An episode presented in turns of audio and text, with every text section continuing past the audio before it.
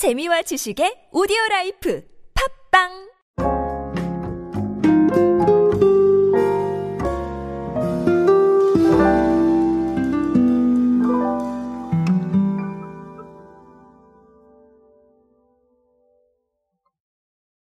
여러분 편의점 커피 어떻게 생각하시나요? 사실 저는 편의점에서 커피를 많이 사 먹는 편입니다. 그런데 어, 일반적으로 나와 있는 인스턴트 커피보다는 즉석 원두 커피를 많이 좀 사 먹는 편이에요.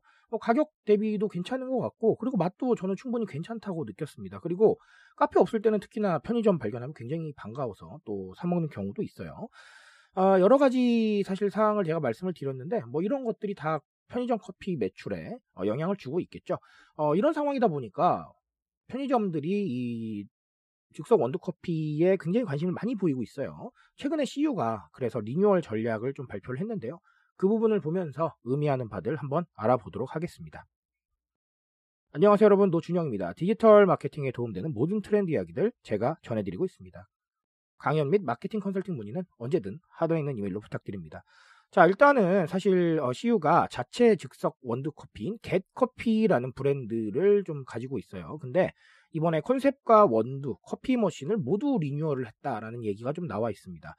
어, 일단은 이게 2015년에 론칭을 했어요. 카페 겟이라는 이 브랜드로 론칭을 했었는데 아, 일단은 천 원대의 합리적인 가격. 자, 요게 일단은 핵심이었죠.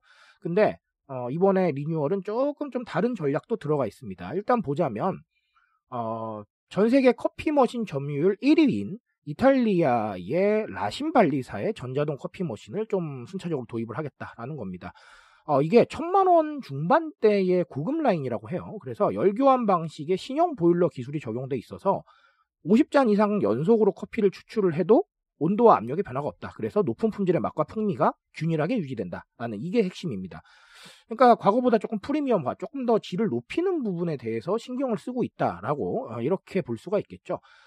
자, 그리고 어, 여기에 보니까 원두도 친환경으로 바꾼다라는 얘기가 되어 있어요. 어, 소비 트렌드에 맞춰서 열대 우림 동맹 인증 친환경 원두를 100%로 확대 운영을 하겠다라는 이런 부분들도 좀 나와 있거든요. 뭐 어떻게 보면 가치 소비 쪽이겠죠, 그렇죠? 요렇게 두 가지가 좀 핵심입니다. 자, CEO 관계자분의 말을 조금 빌리자면 편의점 즉석 커피 매출이 매년 두 자릿수씩 성장하는 등 대중화되고 있는 점을 고려해서 이제 리뉴얼을 했다라는 것이죠. 말하자면 사실 기업 입장에선 그럴 겁니다. 이게 성장을 안 하고 있으면 굳이 할 필요가 있나요? 그렇죠? 어, 이렇게 리뉴얼 했다는 건 뭐 성장하고 있다는 얘기일 겁니다. 자, 일단은 사실 이 프리미엄화에 조금 더 영향을 어, 받고 있다라는 걸 좀 주목을 하셨으면 좋겠어요. 사실 가성비라는 단어도 우리한테 굉장히 어, 마음에 다가오는 단어지만 이 프리미엄이라는 단어도 굉장히 마음에 다가옵니다. 왜 그러냐면 과거보다 이 프리미엄이라는 단어가 굉장히 우리 마음속으로 들어올 수밖에 없었던 이유가 대중화가 되고 있기 때문이에요. 과거에는 프리미엄이라고 하면 정말 비싼 것 같아 보이고 그리고 굉장히 좀 뭐랄까요 돈 많이 줘야 될 것 같은 이런 느낌이 들었는데 자 지금은 이 프리미엄이라는 게 조금씩 나은 것들을 선택을 하는 거예요 제가 언제나 말씀드리지만 내가 오늘 먹은 것보다는 조금 더 좋은 걸 먹고요 내가 기존에 먹고 있던 제품들보다 조금 더 나은 걸 택하는 거예요 예를 들면 어, 좀 뭐랄까요. 조금 저렴한 제품을 제가 소비를 했다라고 한다면, 네, 그 제품군 안에서 그 주제 안에서 조금 더 나은 것들을 먹게 되는 것이죠. 사실 그렇게 프리미엄을 추구하고 있기 때문에 굉장히 대중적인 느낌이 된 거예요. 그러니까 이 프리미엄이란 단어를 언급하는 게 그닥 그렇게까지 네, 부담스럽지 않다라는 것이죠. 그러니까 이것도 마찬가지입니다. 기존에는 사실은 어, 원두를 적당한 가격대를 사용을 했다면 조금 더 나은 것들을 해서 좀 더 나은 선택지를 제공을 하는 거죠. 자, 이런 상황이기 때문에 사실 이 프리미엄이라는 단어를 조금 대중적인 브랜딩으로 끌고 가셔도 저는 전혀 무방할 거라고 생각을 합니다. 자, 그리고 또 다른 하나는 가치 소비죠. 제가 뭐 올해 굉장히 많이 말씀을 드렸고 작년 후반부터 정말 많이 말씀을 드렸습니다. 사실 작년 후반이 아니라 작년부터 말씀을 드렸던 것 같아요.